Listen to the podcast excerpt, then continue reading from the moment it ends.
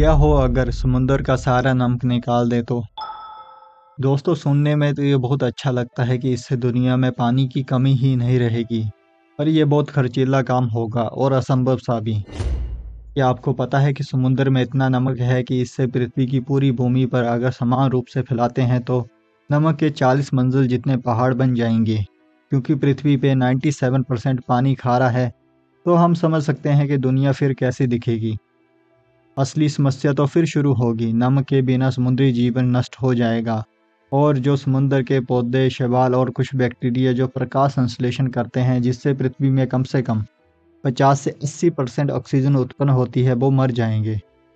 और मानव के लिए पृथ्वी पर ऑक्सीजन की कमी और कार्बन डाइऑक्साइड जैसी गैसों में वृद्धि होने लगेगी। पृथ्वी की भूमध्य रेखा के चारों ओर मौसम तेज़ी से बदलना शुरू हो जाएगा और पृथ्वी पर तूफ़ान आने शुरू हो जाएँगे। मनुष्य कब तक जीवित रहेगा ये कह नहीं सकते। या तो आप जम के मर जाएँगे या तो गर्मी से। अगर तब भी बच गए तो पृथ्वी की सभी फ़सलें आदि नष्ट हो चुकी होंगी।